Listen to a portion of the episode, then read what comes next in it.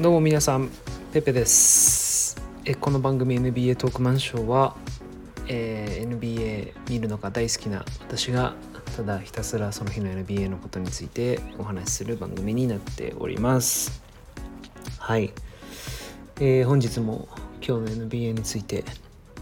お話ししていこうと思います。えっ、とまず今日は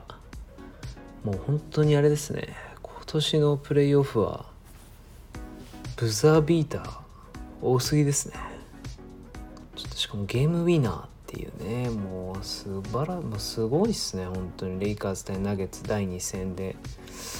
まあアンソニー・デイビスが、えー残り数秒でスリーポイントを決めて逆転という非常にドラマティックな終わり方となりました。でもうこのやっぱりその最後のセットプレイの、えーナゲッツのディフェンスまあ特にメイソン・プラムリーの指差しスイッチがですね非常に話題になっておりましてまああのもともとそのセットプレイで最後数秒っていう風になった時に、えーまあナゲッツは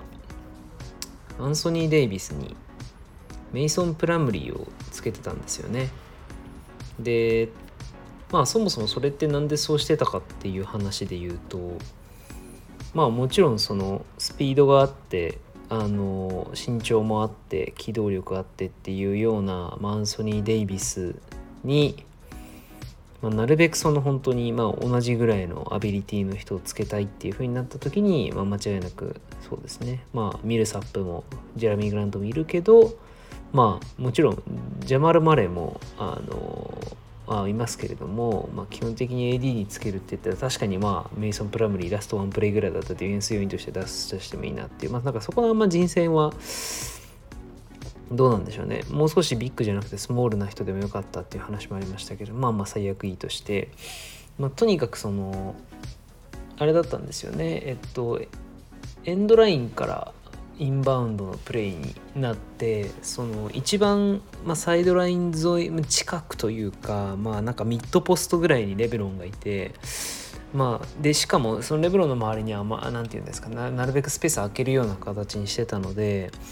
そこでミドルポストぐらいからスリーポイントラインぐらいまでピョンって出てインバウンドでパスもらってそのままスリー打って決めるっていう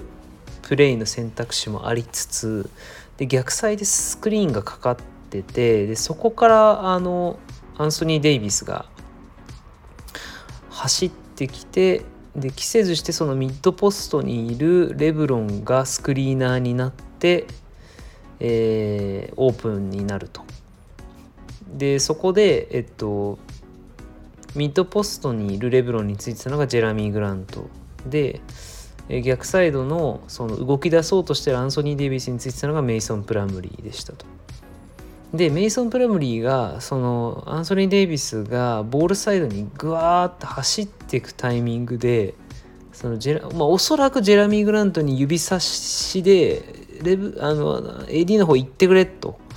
逆にレブロンの方俺が行くみたいな感じの指差しをしてるんですよ。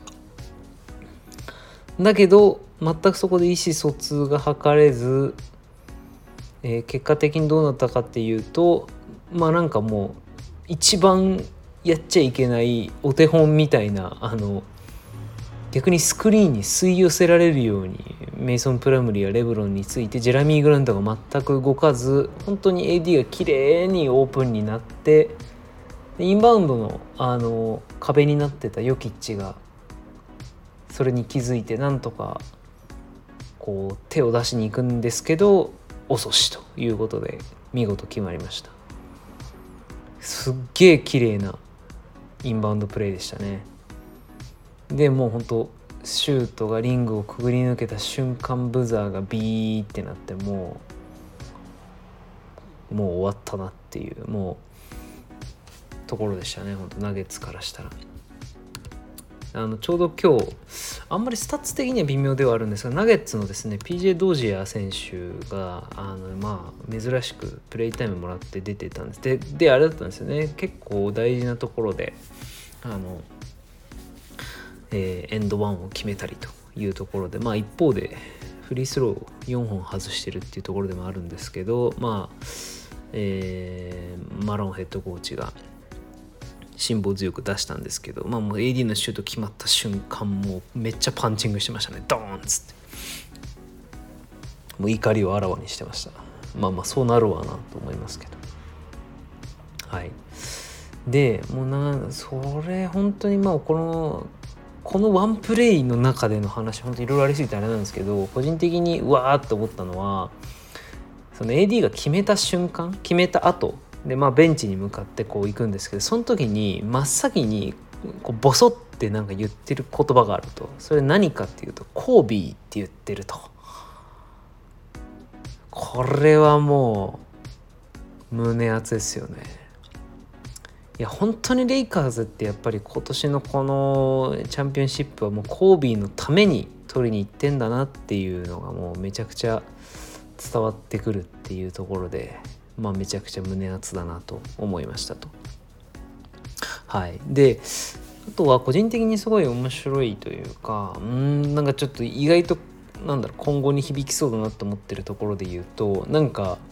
まあ、これも本当噂レベルですけどロンドがもうほぼ AD しか見てなかった話がありまして要するにそのインバウンドのプレーの時に、まあ、普通レイカーズだったらまあもうレブロン・ジェームス託すでしょっていうでもぶっちゃけレブロンにボールを当たるのは仕方ないんだけどそれをいかにして止めるかみたいなところがま基本的に考えることだと思うんですけど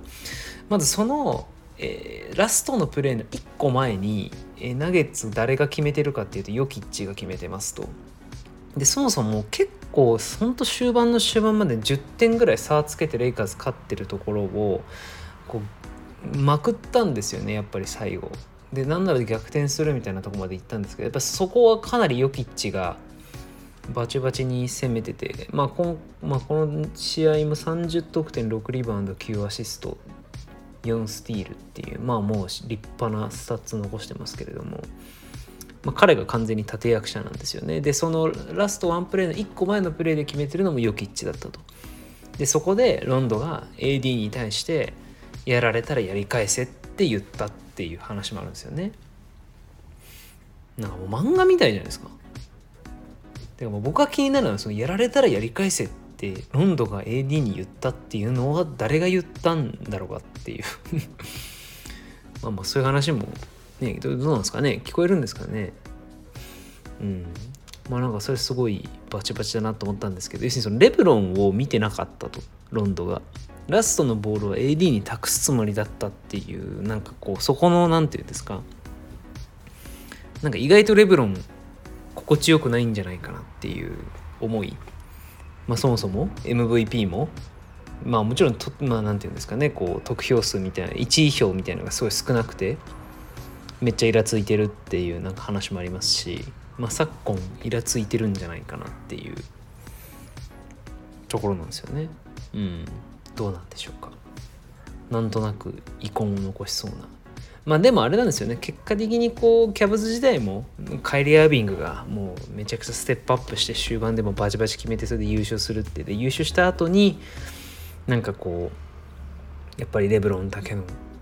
レブロンと組んで自分が結果出すのはちょっとあれだから独り立ちしたいっすっつってまあネッツ行ったっていうあまあセルティックスか。セルティックス行ったっていう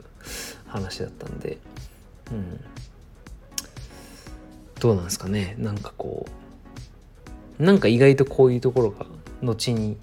あの過去を残すんじゃないかなっていうところが個人的な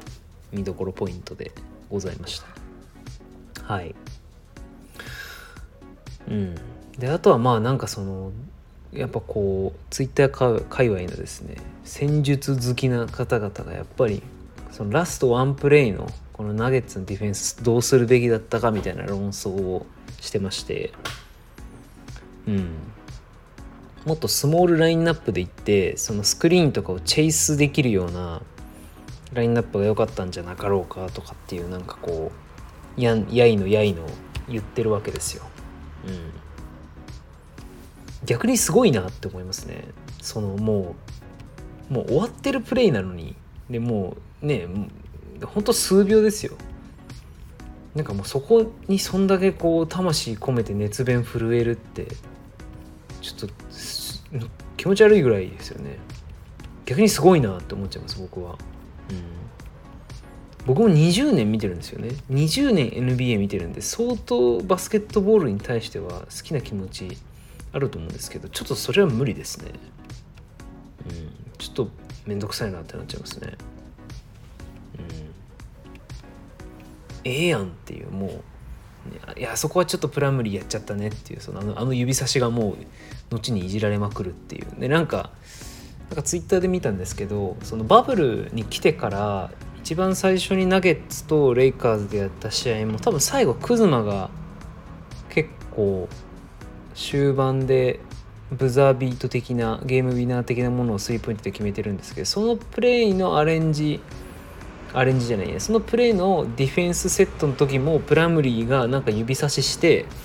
なんかスイッチ指示してたみたいな。で結果やられてるみたいな。指差しやっぱりやばいみたいな。なんかそういう話出てましたけど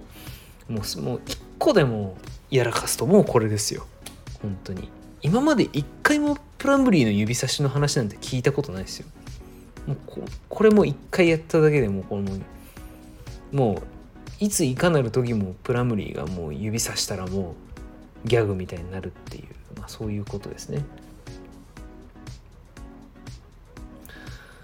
いや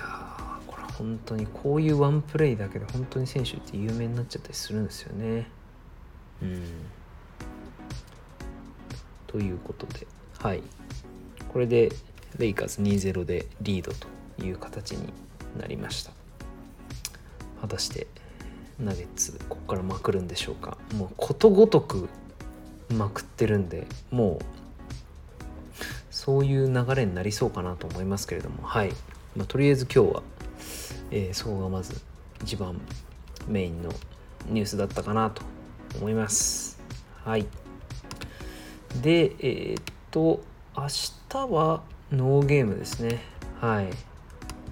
明日はノーゲームなんでえー、どうですかね。あのタイ・ローソンが、えー、インスタグラムに、えー、不適切なわいせつな、えー、画像を上げてしあの中国のリーグを永久追放になったっていう話ししましょうかね。まあもう今の話それで終わりなんですけど。はい。ということで今日はこれで終わりにします。ありがとうございました。バイバイ。